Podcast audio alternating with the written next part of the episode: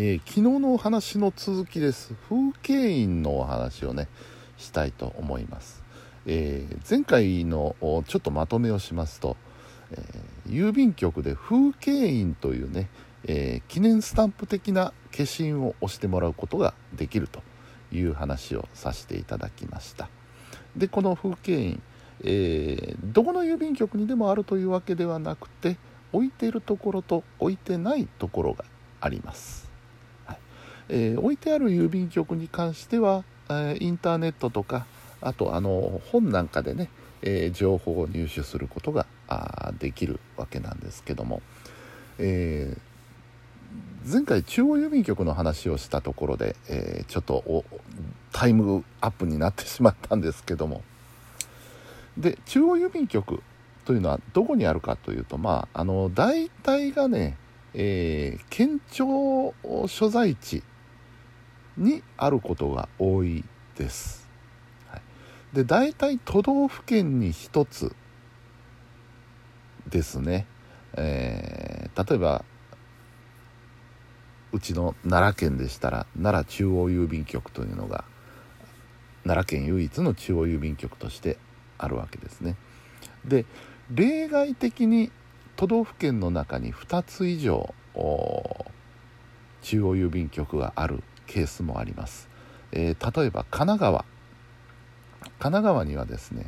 横浜中央郵便局と川崎中央郵便局っていう中央郵便局が2つあったりします、えー、あと福岡もそうかな。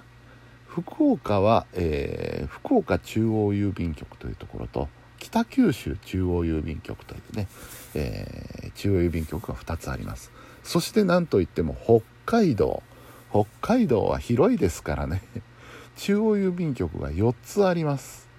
えーとどこだっけな。函館と札幌と旭川と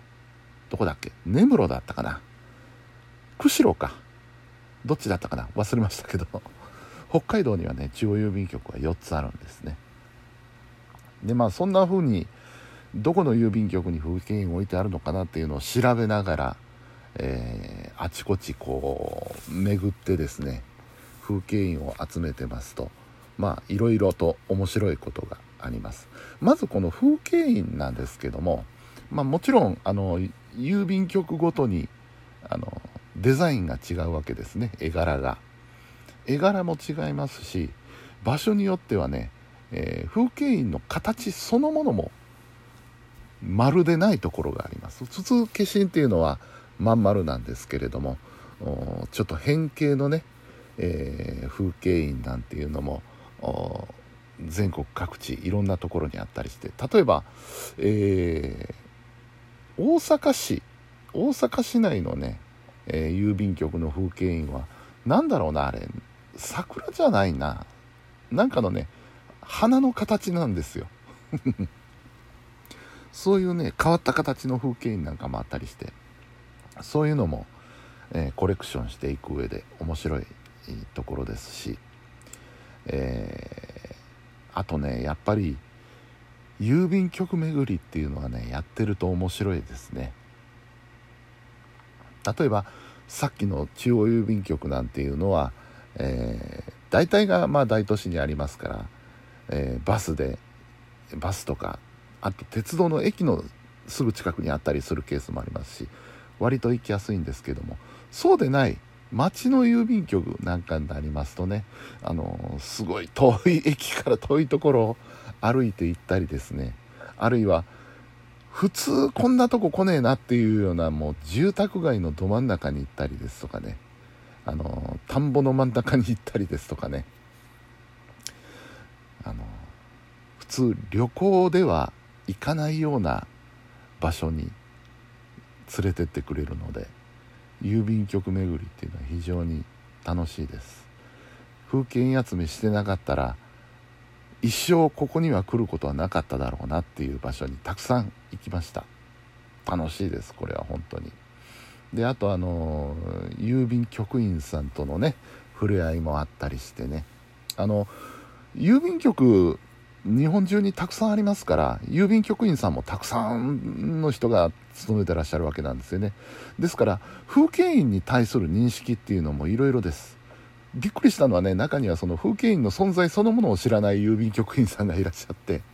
で僕がいつものようにハガキ持って行ってですねここに押してくださいって言ったらですねどの辺に押しましょうかって言って裏裏に押しますかとか聞いてきた郵便局員さんもいました。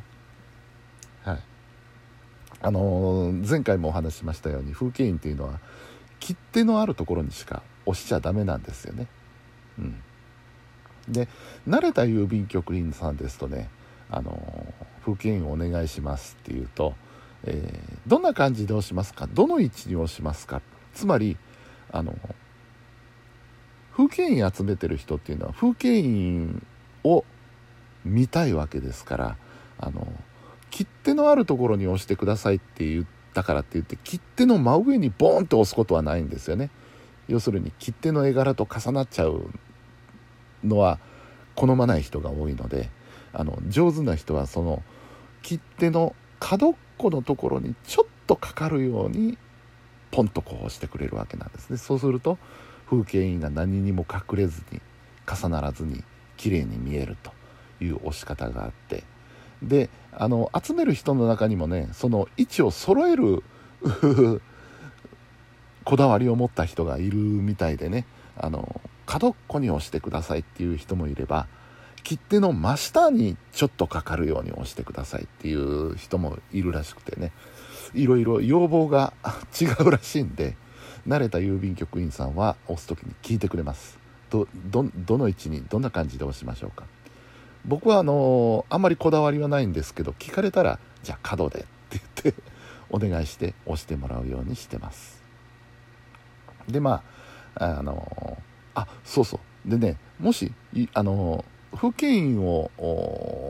もらおうとか集めようと思った方ねあのハンコなんで「はいよ」ってポンと押したら終わりって思うとねあの結構待たされることがあります。時間かかるんですよ風景印って。なぜ時間かかるか。まずね、えー、風景印ってそんなに日常的に使うもんじゃないんで窓口に置いてないことが多いです。ですので裏の方にこうしまってあることがあるんですよね。で風景印お願いしますって言うと分かりましたって言って奥の方へ風景印を取りに行くわけです郵便局員さんが。で窓口の方に持ってきます。さあ押してくれるかなというとそうじゃなくて風景印は消印ですから思い出していただくといいと思うんですけど日付が入ってます。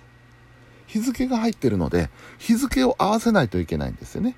その押す日のその日の日付が入ってないとダメなので、えー、多分違う日付になってると思いますのでねその風景印の日付を入れ替えます。入れ替えました。さあ押してくれるかなというとそうじゃないんですよ。あのやっぱりねあの法律で決まったものなんでいろいろ規則がありまして日付を入れ替えるとそれをですね試し押しをするための用紙っていうのが郵便局にはあるんですよね。で日付を入れ替えましたこんな風になりましたよって試し用試し用のその専用の用紙に一回押して間違いないですねっていうのを他の局員さんに確認してもらうんですね。こういう風になりました。押しますよこれから。はいいいです。っていう風なやり取りを経て初めて風景印っていうのは押してもらえるんですよ。ですからね長い時はね15分とかね20分とか待たされることあります。これ決して起こらないように。必要な時間なのでねあのだらけて遅れてるわけではないので。ですからあのもらいに行く時もねあのそれぐらい時間がかかることを覚悟していっていただきたいと思うんですよね。あの電車出るまで5分あるなよっしゃスタあの風景印これぐらいの時間があったらやってくれるだろうっていうと電車に乗り遅れちゃうなんていうこともありえます。はい、でそうこうしてね結構手間る手間のかかる作業をこうしていただいて風景印を押していただくんですけれどもあの親切なところだとねあの風景印出来上がった風景印と一緒にいろんなパンフレットとかね、えこの風景印の説明書きなんていうのを用意してる曲もあったりしてね。そういうのを一緒にくれたりとか、うん、あとねすごいところだとねお茶出してくれたところもあります。あの奈良のねすごい山ん中の郵便局に行ってね風景印くださいって言ったらあのわざわざこんなところまでって言ってねお茶出してくれた郵便局もあるんですよ。すごいです。あの郵便局員さんもねあの様々であのいろんな方いらっしゃいますからそういう方とのね出会いも非常に楽しかったりします。そんなねあのいろいろこうただ単にハンコを集めるというだけじゃなくてそれに伴ったいろんな楽しみっていうのもねありますのでもし気が向かれたらちょっとお近くの郵便局にね風景印あるかどうかちょっと確認してもらって1枚押してみてもらうといいんじゃないかと思ったりするわけです。というわけで前回に引き続きまして風景印のすすめ お話しさせていただきました。ここまでお聴きいただきましてありがとうございます。